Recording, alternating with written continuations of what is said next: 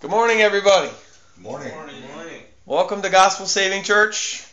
I'm Pastor Ed Spagnoli. It's beautiful to be here with you guys today and to be here to listen and hear God's Word and what He has to say to us. Praise God, He's always faithful.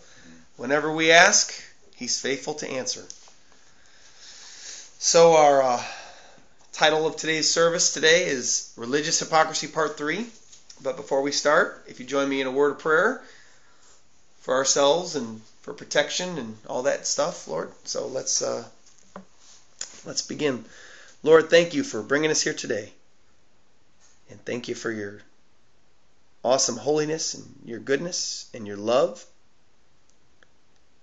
That Lord, if it be your will, Lord, if you'd have your will to be done, Lord, everybody on earth would be saved. That's how much you love us. Every one of us, Lord. You would have even loved to save Pharaoh, but he wouldn't come to you. So, Lord, thank you for your salvation that you give us all. Thank you for this new church, and thank you for this wisdom that you've given me to teach today and all the things that you've given me to say. I pray, Lord God, for the hearer. They would be filled with your wisdom, and then not just hear, but do.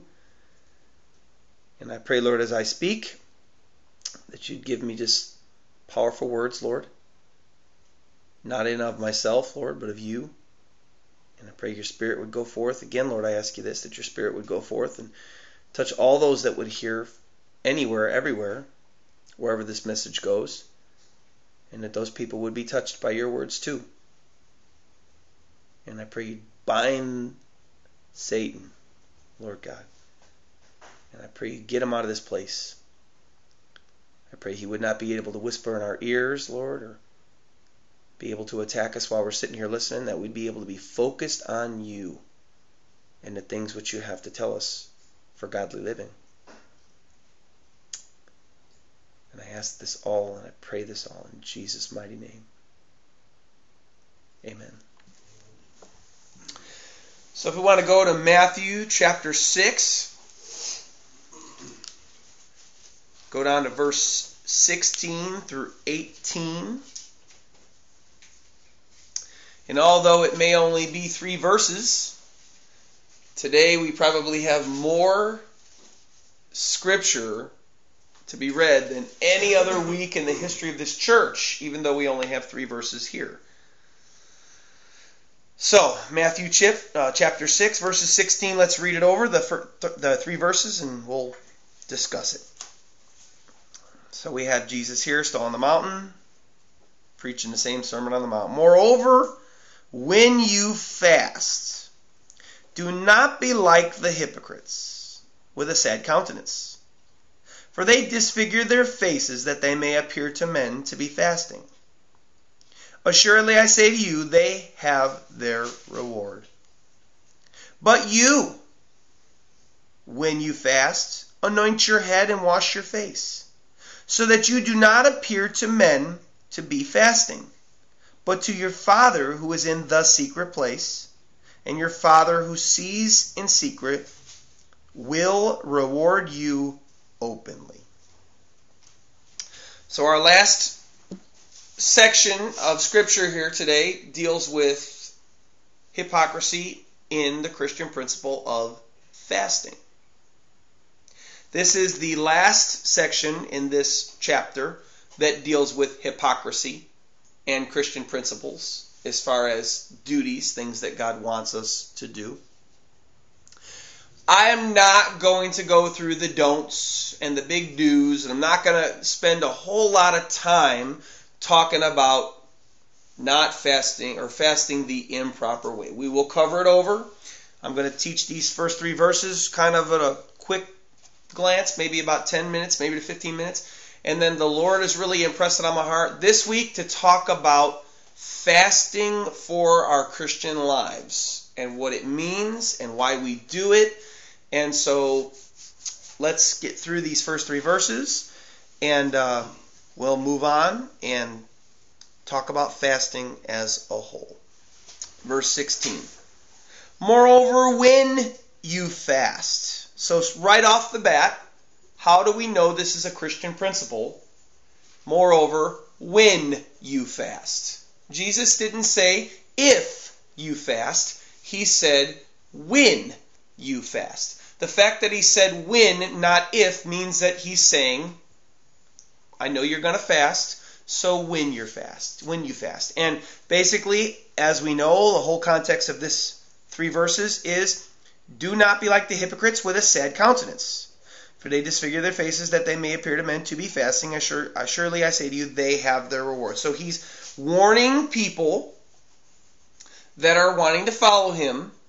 I want you to fast, but this is how you're not supposed to fast right away. Don't make your face sad and put marks on you and go walk around. Ooh, oh my goodness. Oh, poor me. Oh, I'm so hungry. I just, oh, oh, why are you hungry, sir? Oh, I'm fasting unto the Lord. That kind of person is wanting somebody to approach them. They're wanting somebody to notice that they're fasting because why? They're not again praying to the Father who is in secret. They're wanting really their religious duty to be open so that people see what they're doing and really go, oh, wow, that's such a holy religious guy. Whoa, wow. He must be really holy. He's fasting. Oh, I, I can't go without food. Once again, that person only wants the glory from men. They don't want to get, they don't want to let their fasting be known to God and their prayers be known to God. They want to get glory from men so as that they can get their reward, as Jesus said uh, that they have their reward. So he tells us, But you, when you fast, anoint your head and wash your face. So this is just to take a little oil, olive oil, put a little oil on your head, and then after you put your oil on your head and you make your covenant to God, God, today I won't X, Y, Z, whatever. I won't eat food. I won't drink Pepsi. I won't do this. I won't do that. I won't, you know, Lord, watch TV, whatever. Whatever you're going to do, put the oil on your head, wash your face, and then just don't do it. And then all day long, who the only person that's going to see your fast is going to be God. He's going to see your fast, not the people that are around you. Now, of course, we have uh, uh, today we have a huge contradiction. We have uh, the Catholic faith, and um, if you guys have ever heard of Ash Wednesday, well, Ash Wednesday is a huge contradiction to what Jesus talks about here in this scripture today.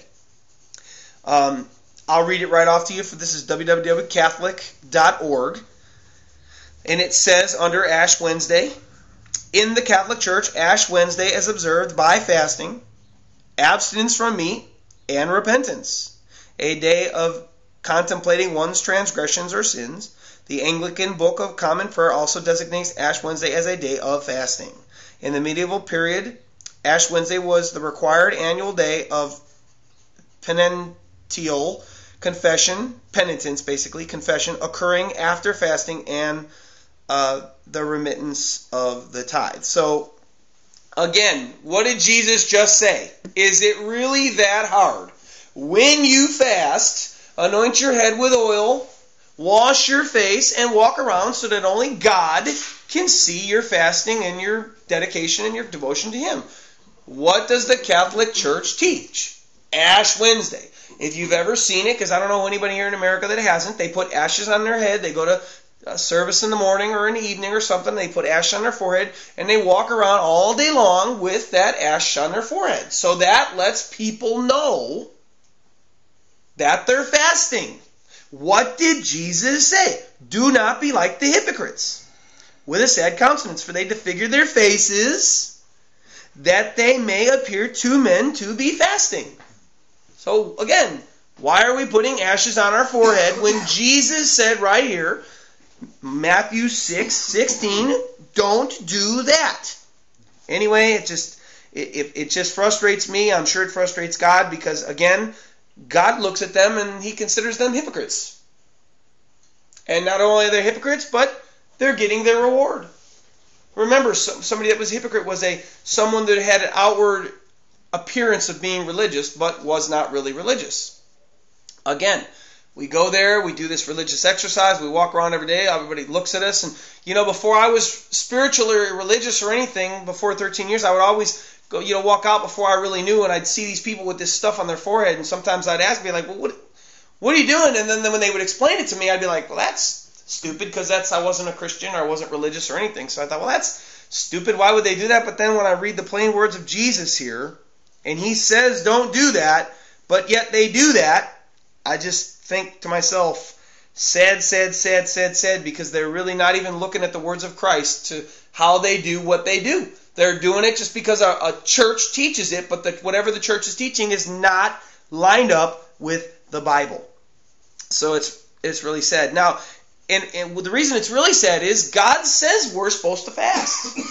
Just like alms and prayer, fasting is a part of the Christian walk with the Lord. Fasting is something that the Lord wants us to practice. How often you fast or what you fast, those things are between you and God. But in essence, God says, I want you to fast. So finish out verse 18, just and I, I probably won't go back to it again. Or 17, but when you fast, anoint your head and wash your face so that you do not appear to be to men to be fasting, but to your Father who is in the secret place, and your Father who sees in secret will reward you openly. So that's the heart of God and why you're supposed to fast. You're supposed to fast that whatever thing you pick unto the Lord, we'll talk about that as we continue to go on today.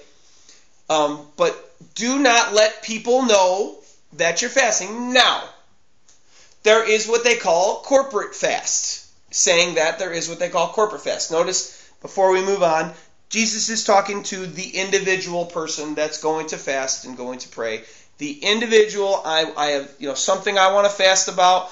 I'm going to fast. Nobody needs to know. But even in in that, if you live in a household and you have a wife or you have kids and they're going to wondering why you're not eating and you can't really lie, so that wouldn't really behoove God to fast. And then when somebody asks you why you're not eating, you can't can't really go, well, uh, I'm just not hungry. Because, you know, usually when you fast, if I fast food, it ain't half the day over before my stomach is about to eat itself. And, you know, so if I were to say, oh, I'm just not hungry. So if somebody asks you it that's close to you, you have to kind of spill the beans, but you don't have to make a big production about it. Oh, I'm fasting. Because, again, you got your reward. So just remember that. And corporate fast as we'll see in our very first example when we go to fasting as a whole, corporate fast is really when a group of brothers or a group of Christians get together and they decide to say this thing that we want to do is important to us, so we want you know God to move in there or whatever we want you to, to happen, and so let's proclaim a fast. And let's say a whole group, 10 or 20 or 30 people get together and they proclaim a fast. I've done that before with another church I used to be with. We had a, it was Kenya was going through a difficult time and they had a paper up and what do you want to let's let's have a fast for Kenya. Pick your own pick your day. Pick your day that you want to fast and you know let God move in the in the country of Kenya because they were going through a lot of uprising and a lot of terrible things were happening there. So we did. I, I went ahead and picked one of the days out and I fasted. So that in essence, in essence like that you're doing it as a group. But again when you do it you have to go back to Jesus's rule here don't do it to be seen by others don't make a big production about it. You do it with the group, do it with the group. Still anoint your head, wash your face, fast. Anybody at work, anybody that's outside the church, they should nobody should ever know that you're fasting. The end. Period the end. So biblically, we know that Christ says we want you to fast. We go to Matthew chapter 9 verses 14 and 15. If you want to turn there, you can. If not, that's fine. Jesus says, this is a, a, little discourse that Jesus has with the religious leaders, and it says, Then the disciples of John came to him, saying, Why do we and the Pharisees fast often, but your disciples do not fast? And Jesus said to them, Can the friends of the bridegroom mourn as long as the bridegroom is with them? But the days will come when the bridegroom will be taken away from them, and then they will fast. Okay, the same conversation that Jesus had here is recorded a little bit differently, of course, from the different gospel writers, but Mark's Gospel, chapter 2, 18, 19, and 20, and Luke's Gospel, uh, chapters 5, 33, and 34. So three out of the four gospel writers had this same remembrance, God's direction, and when they wrote their gospel by the guidance of the Holy Spirit, they wrote down what God wanted them to write, and then three out of the four gospel writers had this little discourse in there. And for time, because we have a lot to talk about today, we're not going to go into all the others, but because there are more. But just for time's sake, and just for you know, if Jesus said it that we're supposed to fast, and we saw here today, we're supposed to fast. We already saw how we're supposed to fast. Keep the rule of fasting. It's really not that hard unless you want to make it hard, unless you want to be seen by men. Pretty plain, three verses. Do your fast. That's the gist of everything Jesus is saying in these three verses. Period. The end. So, as we already saw, it's important to God that we fast, as long as we do it in the right way. But why? Why is it important that we fast? I'm glad you asked. Uh, this is where we're going to spend the majority of our time today. Fasting does a number of things, and we're going to get a lot of scriptures I talked to earlier. But two main reasons why you fast. Two main. There are more, but two main reasons why you fast. Number one, it shows God that you are really serious about a situation in your life that you are struggling with, and you need, you recognize your need for His intervention in whatever it is that you're struggling with. And although you may be praying about it, you may not feel that you're really getting an answer, or you're not getting an answer in you know a certain prescribed time that you've already been praying about something. So when you fast, while you're praying, usually that's when you fast. It shows God, I'm serious. Please move in this situation in my life. I need some answers. I need some help. That's the one main reason why somebody fasts. Second main reason would be people generally fast to encourage or to grow closer in their relationship with the Lord. Uh, when we're not eating, because we spend a lot of time here in America eating, when we're not eating, what are we going to be doing? Because we're fasting, we're not going to be eating, so what are we going to be doing? You should be going and drawing nearer and closer unto the Lord while you're fasting. That's pretty simple. Two main reasons. Maybe even, back to the first reason, maybe we've had some bad news come up in our lives. Like Esther and the Jews had happened to them in Esther chapter 4, where the Jews had a problem with a man named Haman. So if you're not familiar with the book of Esther, Esther was a a queen in the days of the judges that uh, was taken away captive to a different land outside of Israel. Well, while she was there in this land that God allowed the Jews to go to for judgment upon them because they were not following God, so God said, "I want to wake them up," and they, it, it uh, they, He pulled them out and took them captive to another land. A whole big thing came on, and and uh, the king's wife disobeyed him, so the king had to go searching for other wives in order to be queens. So Esther's this poor little Jewish girl, very beautiful as the scriptures say. But so the king wanted a, a wife, so he kind of interviewed all these women. So Esther, as a long story short, got chosen.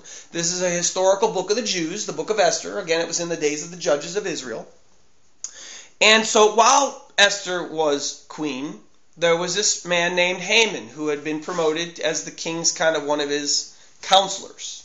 And Haman's problem was is he hated the Jewish people. Well, along with Esther, there were a lot of Jews that had gone into captivity into this land that they were in.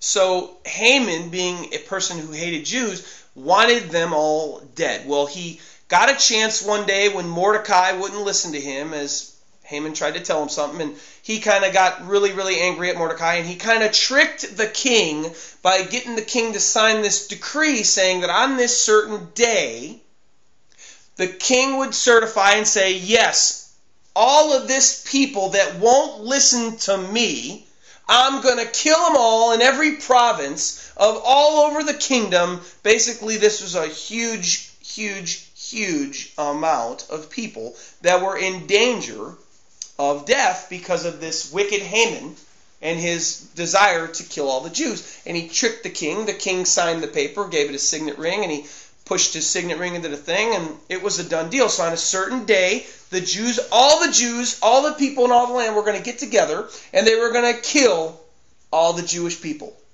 So, pretty bad situation. Pretty terrible situation. So in Esther 4, 1 through 3, Mordecai learns about this. It's going to happen. So let's see what he did. When Mordecai learned all that had happened, he tore his clothes and he put on sackcloth and ashes and went out into the midst of the city. Now, this was, God had given Jews to do this plus fasting, but God had given this tearing of the clothes and putting on sackcloth and ashes as a way for them to express their brokenness. That when you saw a Jew doing this, that means that they were they were desperate, they were at their last they were they were hurting. They they had some situation in their life, and they were mourning. This was a time of mourning for them when they did this. And mourning is is great sadness. So he did this. So he went into the midst of the city. So when he went to the midst of the city, he cried out with a loud and bitter cry. He went as far as the front of the king's gate, for no one might enter the king's gate clothed with sackcloth. And in every province where the, province where the king's command and decree arrived, there was a great mourning among the Jews with fasting, weeping, and wailing, and many lay in sackcloth and ashes. So why did he do that? Mordecai, Mordecai basically said, Let's fast. This is a terrible situation. It's come upon our people. All of our people are about to die. What are we going to do? We can't rise up again. You know, the Jews of the land were, although they were many, they weren't, of course, part of the king's army, so they didn't have any real weapons or anything, and the masses could easily come and destroy them. So he faced a difficult situation, so he called a fast. He went into the streets, put sackcloth and ashes on, showed the people, I'm mourning. Let's get the Jews together. Let's fast, because otherwise, maybe if we fast, maybe God will do something and save us from this terrible thing that's going to come upon us. So, moreover, also what he did, he also, at this time, Esther, which was related to Mordecai, had already become queen to, to this king that was in this land. And so Mordecai sent her a letter and said, Hey, Esther, if you think you're going to be spared from all this disaster that's going to come upon this Jewish people, you got another thing coming. They'll find out that you're Jewish, because at the time they didn't know because somehow it had bypassed their sight or something. I think it's absolutely divine that God allowed a Jewish queen to be, or a Jewish woman to be queen in an area where there were so many people that hated the Jews, especially like Haman. So Mordecai approaches Esther and says, Esther, you need to go to the king and you need to tell him what happened. So maybe he didn't realize, or maybe, you know, this wicked Haman. May, and so here was the deal with Esther if you weren't called of the king, no matter who you were, and you tried to appear before him to ask something of him, he could, if he extended his scepter to you, he had a scepter. And if he extended the scepter to you and pulled it back, that meant you were okay. But anybody that come before the king that he didn't call could die immediately. It was illegal kingdom law king's laws, if you approached the king without being called, you died. So Esther calls, says back to Mordecai, you know that it's illegal for anyone to appear before the king unannounced without being called. What, what am I supposed to do? And then that's when Mordecai kind of tells her, hey, you think you're going to escape? You need to go do this because it's going to get you.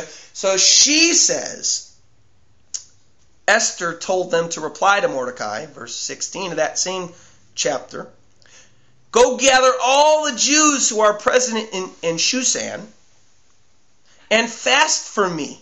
Neither eat nor drink for three days, day or night. My maids and I will fast likewise. And so I will go to the king, which is against the law. And if I perish, well, I'll perish then. But what was the first thing she did? She was faced with a life or death situation.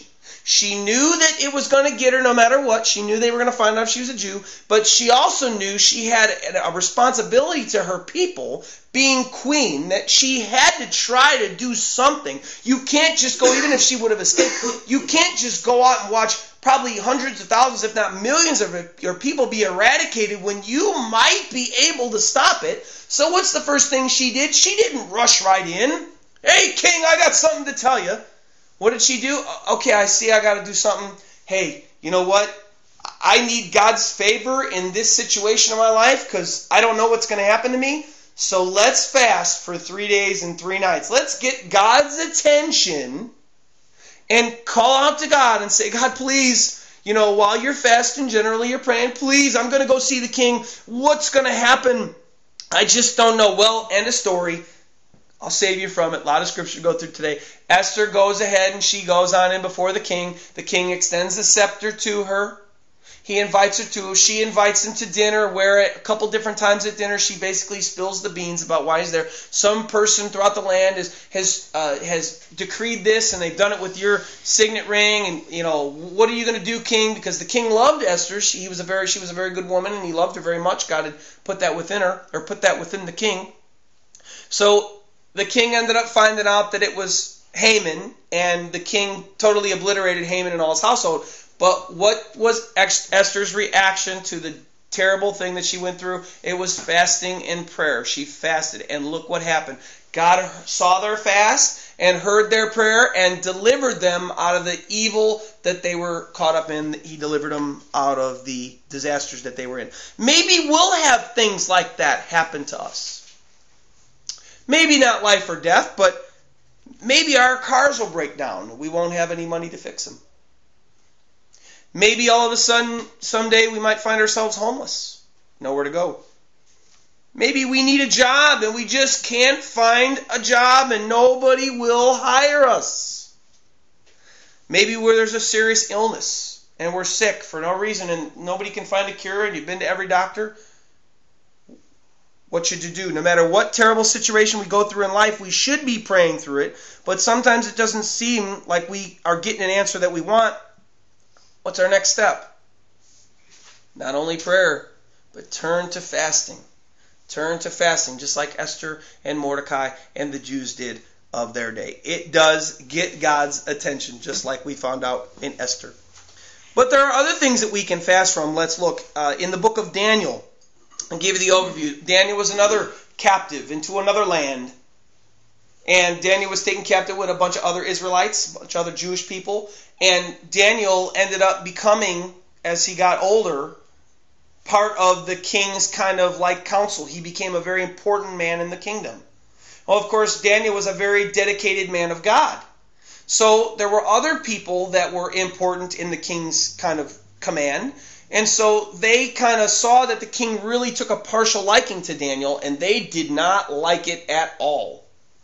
So Daniel would go home every day after he would do his service in the morning to the king or something, or he'd wake up in the morning to the king, and he'd get down on his hands and knees and he'd worship God. So these evil, wicked men who didn't like Daniel because the king really took a liking to him, they said, man, we got to stop this, man, because otherwise, you know, I want to be like where Daniel's at. It was all jealousy, it was all pride. So what did they do? They went to the king and again, they tricked the king, saying, Oh, great king! Oh, great king! You know, we, nobody should listen to anybody but you. I think, King, that you should make a time when if anybody listens to anybody but you, or if they try to pray to anybody else other than your God or you, then I think that that should be it for them. And so the king, being prideful, because he wasn't really a godly man. He's like, well, that sounds good. You know, what, is, what, is, what were they what were they appealing to? They were appealing to the king's pride. If anybody prays or talks anything other than to you or your God or to you, O great king, let him be put to death for 30 days or whatever the time amount was. So he, of course, according to his pride, he's like, well, that sounds pretty good, man. Who wouldn't like that, right? Yeah, just man, everybody all about me for all this amount of time. Absolutely, both the king loved Daniel, and they didn't say why they were doing it. So, of course, the very first day after this decree goes out, Daniel hears the decree. He doesn't care. He's a godly man. He says, I'm going to worship my God no matter what. I don't care what the king says. I'm going to worship my God. Well, the, the men were waiting and lying in wait for him. They saw him in his room doing it. They went right to the king and said, Oh, king, it ain't that long. And look, somebody's already broke the decree. Somebody's already done it. Somebody's already blown it. Well, well, well, who is it? Well, it's Daniel. And the king was gripped. He said, Oh, Daniel! Then he realized, What have I done? What have I done? It's Daniel! But then they said to him, King, you know the king's command. You know the agreement of the Medes and the Persians that once a king decrees something, a king can't even go back on it. It must be done. Your decree has to be fulfilled. And he said, and he, so what could he do? He said, All right, all right, let's do it. But if nothing happens, he's going to be set free. So we go to Daniel 6, 16 through 18. So the king gave the command, and they brought Daniel, and they cast him into the den of lions. But the king spoke, saying to Daniel, Your God, whom you serve continually, he will deliver you. Then a stone was brought and laid on the mouth of the den, and the king sealed it with his own signet ring and with the signets of his lords, that the purpose concerning Daniel might not be changed. That was a, a firm thing. So what did the king do? He called out to Daniel and said a really good thing. Hey, Daniel, I believe your God's going to do it. So did he leave from there and say, okay, that's it. Hey, well, you know, Lord, I know you got it. Hey, I know it's a terrible situation. And I know Daniel's going to be thrown up with the lions, and these lions are probably going to devour him, and that's going to be it. He's going to be nothing but bones and, and ligaments tomorrow morning. Oh, well, oh, that's it. I'm going home. I'm done. No. Verse 18 Then now the king went to his palace and spent the night fasting. And no musicians were brought before him. Also, his sleep went from him. Now remember, with Esther and Mordecai and the Jews, it was food. And then even with the second time with Esther, it was no food or drink. But, but with King Darius here, it was fasting from pleasurable things for the night sleep, music, etc. So, if you don't know the ending of Daniel, which you may not, the king gets done with his night of fasting. He didn't sleep. He didn't eat. He didn't get his nice music sung to him. He didn't get any nice, pleasurable things that night. He fasted, and really what he did was he called out to God for Daniel a God that he really didn't even know only but through Daniel. But still, he fasted because he knew that he's the one that did that terrible thing to this poor, righteous, godly man, Daniel. And he knew that he had to do something. So what's the only thing he did? He fasted. He said, I'm going to afflict my, my flesh for this poor man that I was a knucklehead and did. And so he did. So he runs back to the to the cave the next morning, and they roll away the, the stone from the cave, and lo and behold, there's Daniel, still alive because God had shut the mouths of the lions. He saw the king's fast. He saw that Daniel was a righteous man, and God shut the mouths of the lions. So the king Darius had Daniel taken up out, and then he said, Now you, wicked men, and he threw the wicked men in there, and before, the Bible says that even before their feet hit the ground, the lions had already started devouring them. Of course, you can't blame them. They had just gone a whole night seeing a good steak dinner before them, but then they couldn't eat, so of course these three guys, I'm sure they were being, you know, lords of the land, they probably weren't real thin, so the lions had a good feast that night. So there was a godly king also. His name was Jehoshaphat. He had a problem. What was the problem and how did he handle it? Second Chronicles chapter 20. It's a big section of scripture, so bear with me. We'll get through it. Let's find out what his problem was. It happened after this that the people of Moab and the people of Ammon and the others with them besides the Ammonites came to battle against Jehoshaphat.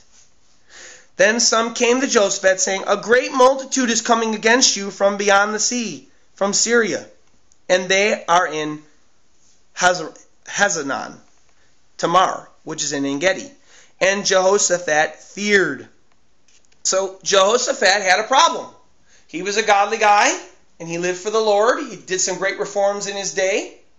So, but then bad things still happen to good people, as we still see this day.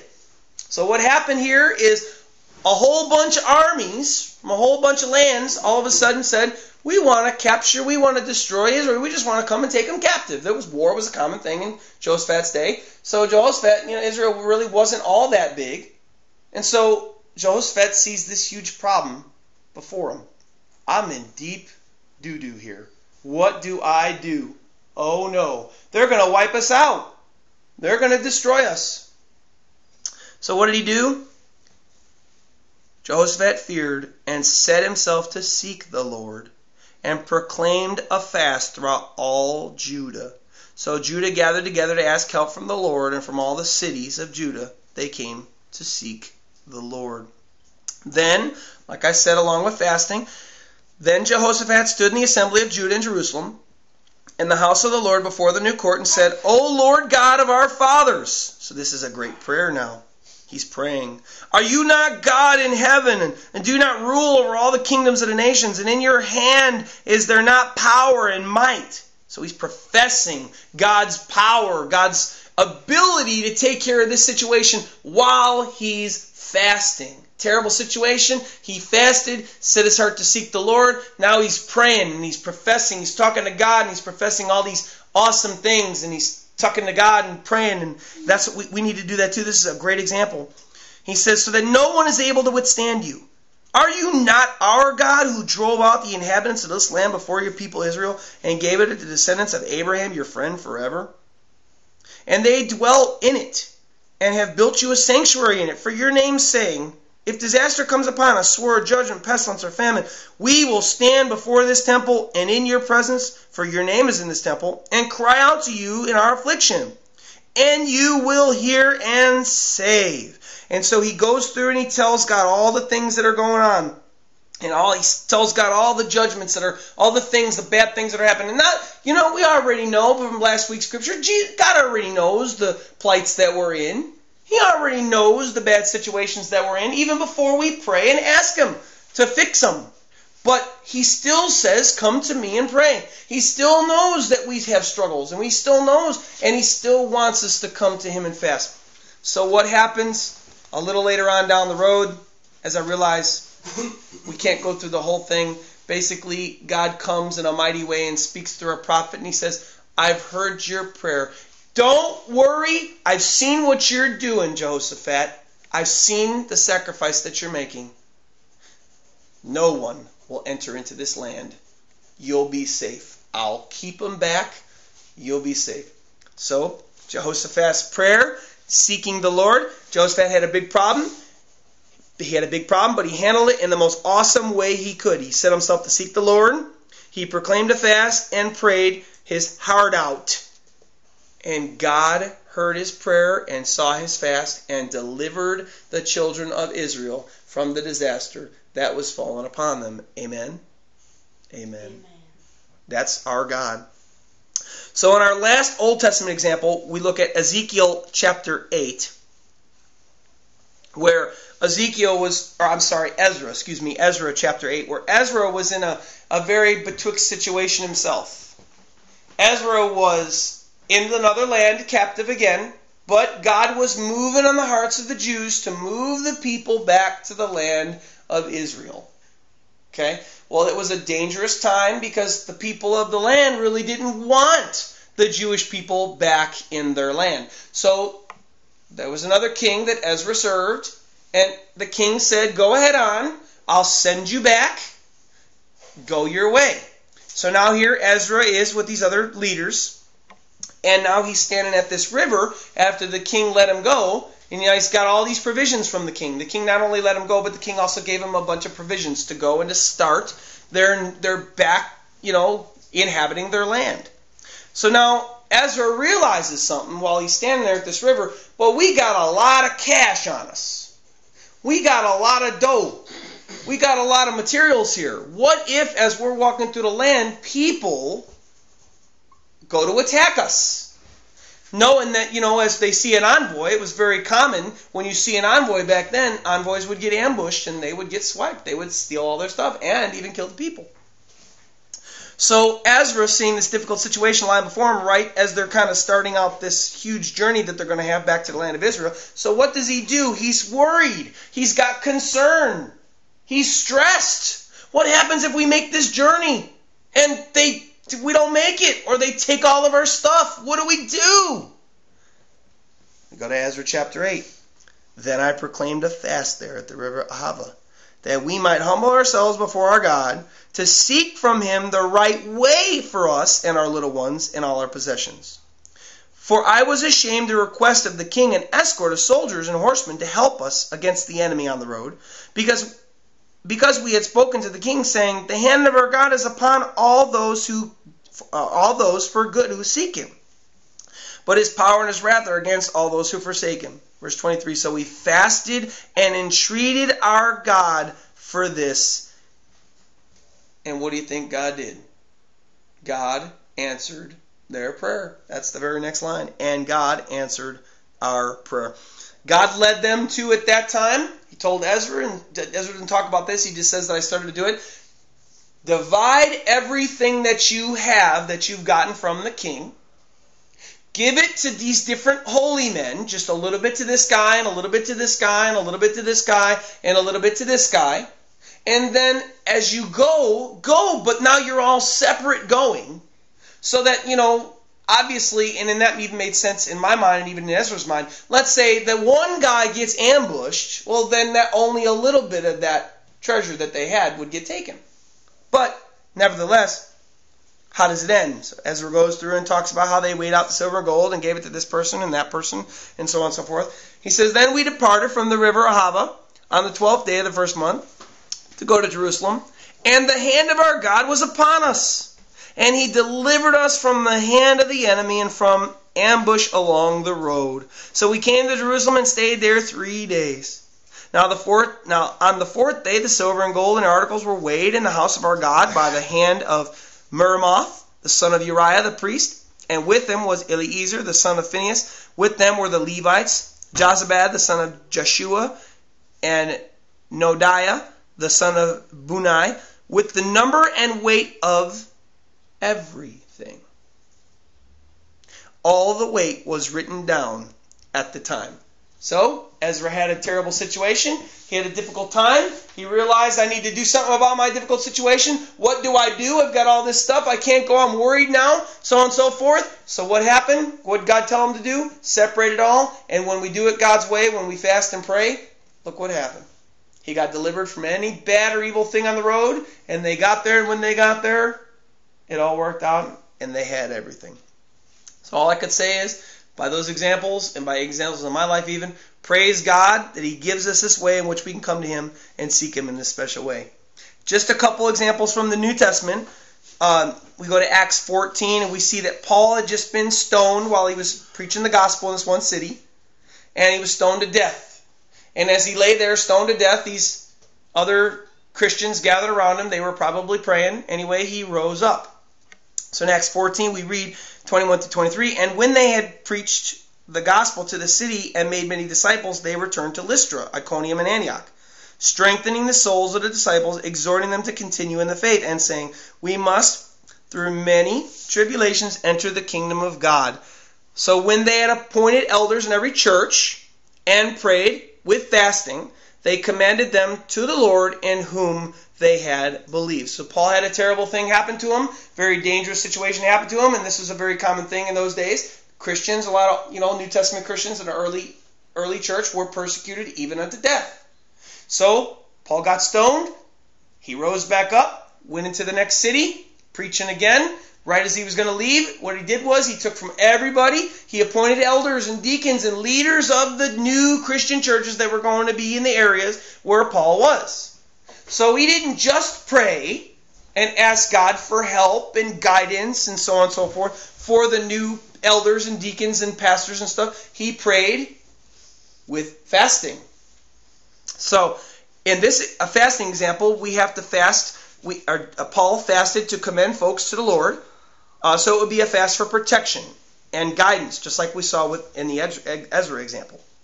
These are two last New Testament examples: Acts 13, 1 through 3. Um, I'll read it. Now, the church that was in Antioch, there was certain prophets and teachers Barnabas, Simeon, who's called Niger, Lucius of Cyrene, Manaen, uh, who had been brought up with Herod the Tetrarch, and Saul. And as they ministered to the Lord and fasted, the Holy Spirit said, Now separate to me Barnabas and Saul for the work to which I have called them. Then, having fasted and prayed and laid hands on them, they sent them away. So, what were they doing? They had just gotten back from a long journey, a missionary journey, and as they were going out, you know, they were preaching the gospel in every place. Now they were back for some R and R. R and R. Paul wasn't actually Paul yet; he was Saul. So as they're there for some R and R, what are they doing when they're R and R and they're resting and relaxing from their long journey? They were praying together. They were getting together as men. They were getting together as Christians, and they were praying. But they weren't just praying. They were fasting. Why were they fasting in this case? They were fasting, one, they were fasting to seek the Lord.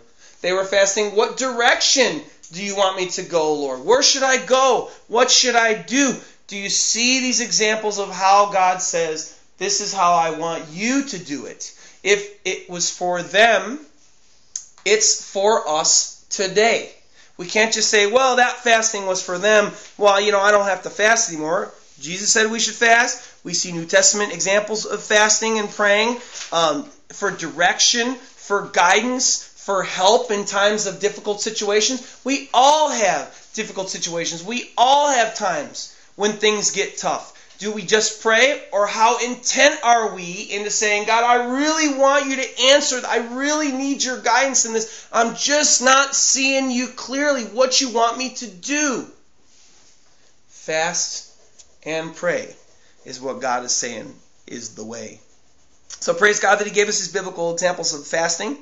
Um, now, fasting can be staying away from food or just keeping yourself from something you really enjoy. You can keep yourself from coffee, soft drinks, sweets, TV, etc. As we each have different things that we love to do, God, of course, knows each individual man's heart.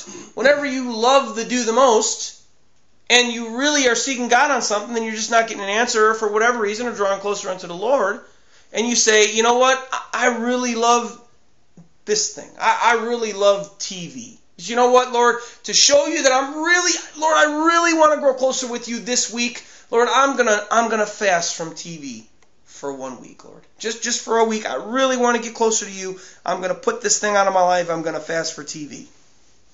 But there is one thing for sure that if you set your heart to seek the Lord and fast and pray, the Lord knows your heart and will answer you in some way. That is for sure. Again, fasting tells God that we are serious about a certain thing, that we are willing to put our wants and desires on hold for a set time. It shows him that we are willing to suffer in the flesh to get his attention and get an answer to that certain difficult issue that we are struggling in. Look at these last three things.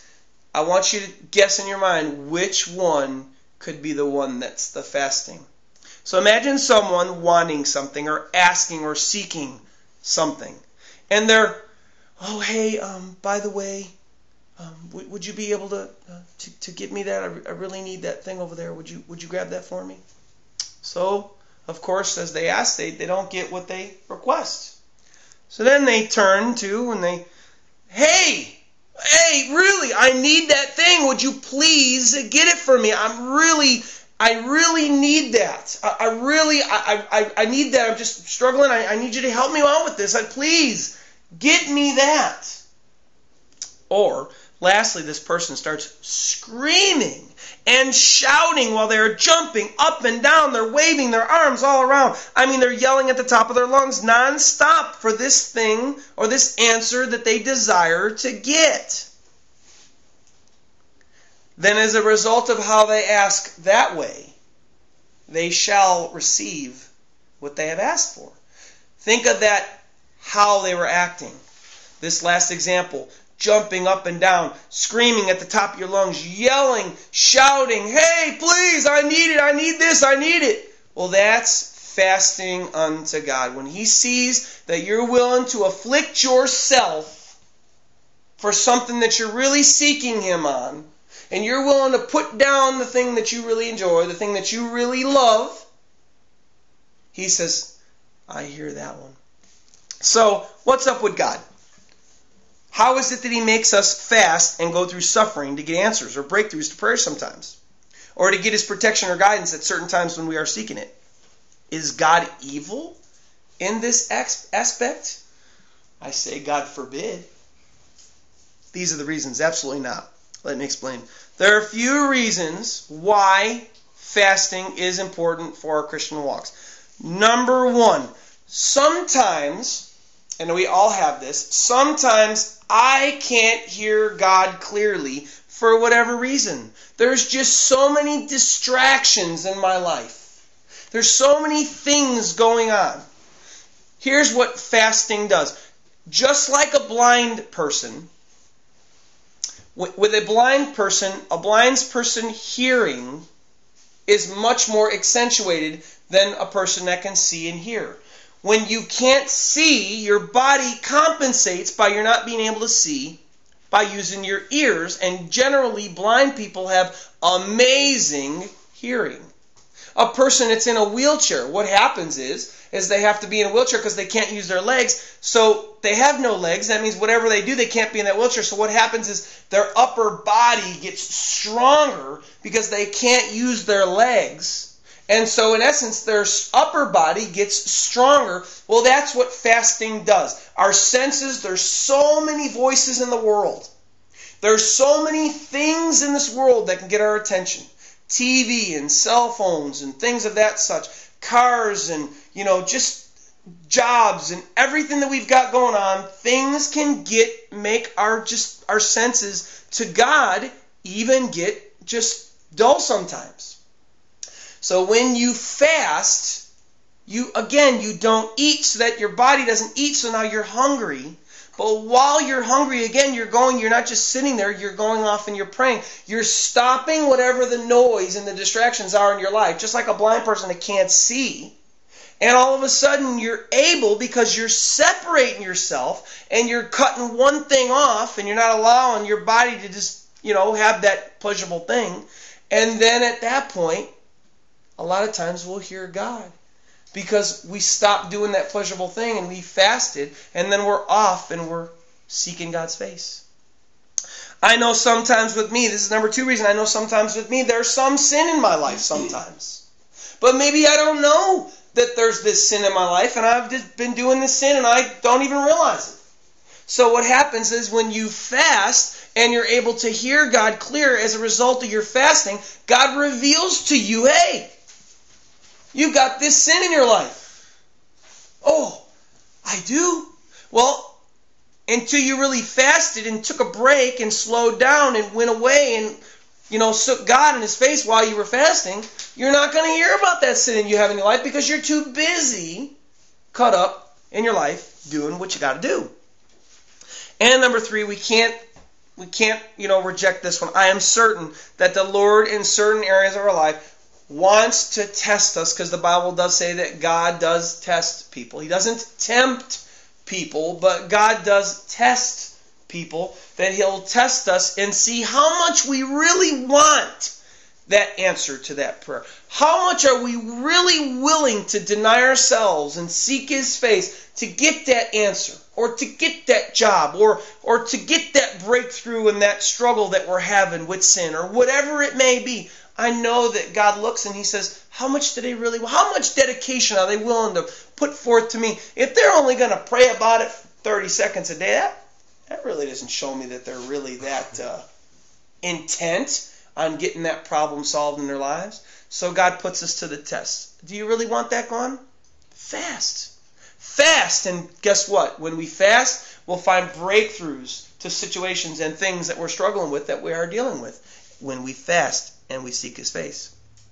So today we saw examples of people in the Bible that fasted for protection, direction, help in time of life and death situations, guidance for their lives and walks with God, and even for seeking God's face. Fasting is an absolute must with our walks with the Lord, just like prayer and alms and evangelism and other things that God wants us to do, listening to His Word and going to church. Fasting is a part of the Christian's life, just like all these other things that God desires His children to do. Fasting brings clarity to our minds and closeness with God when we do it right, according to verse uh, chapter 16 or chapter 6 verses 16 through 18 make sure you're fasting in a right way not fasting for others to see fasting only for god you know just so him it's between him and you when you do it the right way. Uh, are you struggling with something in your life right now that you don't seem to be getting an answer about? Fast and pray something until you get the answer to that thing you're struggling with or that prayer that you've got out there that you just don't see God answering in your life and as you fast and as you pray, you'll be seeking the Lord more as well too, and you will get whatever you will get an answer from God one way or the other. Either no, I just don't want that way for you, go another way, or the floodgates will open and God will allow that thing that you're struggling with to vanish away and you'll have success. Jesus would have never spoke the words when you fast if he didn't ever want us to practice it. So Christian, fast something often, whatever it is, Fast something and often, because fasting helps God know that you want to grow closer with Him as well too. Fast and pray. Now, maybe you're out there listening and you don't know the Lord, and you're sitting there saying to yourself, "Ah, it's fasting. This is ridiculous. Why would anybody want to fast? That it that just seems like God is evil, or you know whatever. I don't know. Why do I have to fast? Well, maybe you've never fasted. Or maybe you've fasted, but you've done it in a wrong religious type of way. Of course, you're fasting so that others can see that. Well, in fact, fasting, giving of alms, prayer, or anything that Jesus commanded his followers to practice, that's what he wants Christians to do. Do you not practice anything that God wants you to do? Because if you're not fasting, what else aren't you doing? You're out there and you're not fasting, you don't do anything for the Lord. Well, Jesus himself said, it's only those that do the will of the Father that shall enter the kingdom of heaven. And I don't preach a works salvation, but I do say that if you are, if you want to know God, God says you need to repent. You need to turn away from yourself, turn away from your life, turn away from the way you live, and you need to turn to Him. And then in that, when you turn to Him, we don't, you don't, to get saved, you don't do the things so that you may be saved. But as you repent and you turn your life to God, you realize that I need Him and I want to love Him. And then as you turn your heart to Him and you say, I want to love Him, how can you not do the things that God wants you to do? If you're fasting and praying in wrong ways, and you're listening to this out there somewhere, wherever you are, God, Jesus is very plain here in Matthew 6, 16 through 18. Do not pray, do, do not fast so that others may see your fasting and give you the credit. Turn away from that and come to relationship with God because religious duties, just doing these things won't get you seen by God unless you're doing them the right way and unless, of course, you're coming from the right heart. Anyway, praise God. God desires none to perish, but all to come to repentance. Turn away from your sinful lifestyle. Turn away from your hypocritical religious lifestyle and turn to Christ now before it's too late and cry out to Him, please, because it won't be your fault or it won't be God's fault that you're in hell someday burning there. It'll be your fault that you never desire to seek God and come to God, or even desire to do any of the things that He told you to do. And so come now. Please come now. Cry out to Him in your heart and pray. Let's pray, guys. Thank you so much. God, we love you and we praise you and we thank you for this section of Scripture. We thank you for the examples that you gave us of the Christian life on how to live. God, as I talked about last week, Lord, it is a proof of your love that you even give us the ways in which we ought to do things. Because the fact that you give us those ways to do things means that you're trying to give us the key to things that you love. And Jesus, you said it, it is those that love me that keep my commandments. So, Lord, you desire all people to turn to you, and none to burn in hell, and none to perish forever, Lord God. You want everybody to have eternal life. And I just pray for the person out there that's listening that's either a religious dutier, well, they're doing it because they want to be seen by men, or they're well, they're just doing it because it's the religious thing to do. Because Lord, your words here in Matthew say that if we don't fast in the right way, you just don't see it, and we've gotten our reward from men, you just won't see it. Lord, I pray that they would turn away from their sin and fast so that you and only you can see their fast. And Lord, I pray for the Christians out there that are listening, Lord God. I pray that we would seek your face more, and we would pray more, and we would seek your face more, and we would fast more. Things that are in our lives that we love, so that A, we can get closer to you, and B, so that we, Lord, those things in our lives that we just don't see breakthroughs on. We just don't see you moving, although we've been praying about them for a long time, and you just don't see you moving in them. Lord, help us to fast. Lord, so that we can be that person jumping and shouting and screaming at the top of our lungs, waving our arms and our hands to you, saying, Oh God, please rescue this person or that person. Lord God, please save this person or that person. Or, Oh Lord God, please, I need that job. Lord, I, you know how much I need work. Lord, why don't I see a job coming yet? Or Lord, whatever the thing we're struggling with is, anybody that's listening out there, Lord, I pray we'd seek your face and we'd fast and we'd show you how serious we are, Lord God. I pray that we would be men to seek your face, that we would be men and women to cut out ourselves and our desires and our wants, to see your will be done, your desires be done, to see the things that you want for us in our lives, Lord God, so that we may have your perfect will done in our lives, because your perfect will is the best will for our lives. Thank you, Lord God. May your Holy Spirit move in a powerful way, Lord God amongst all that heard this or ever hear this and in our lives, Lord God, as we continue to go out and live and do the things that you call us to do. And I ask and pray all these things in the mighty name and precious name of Jesus Christ. Amen.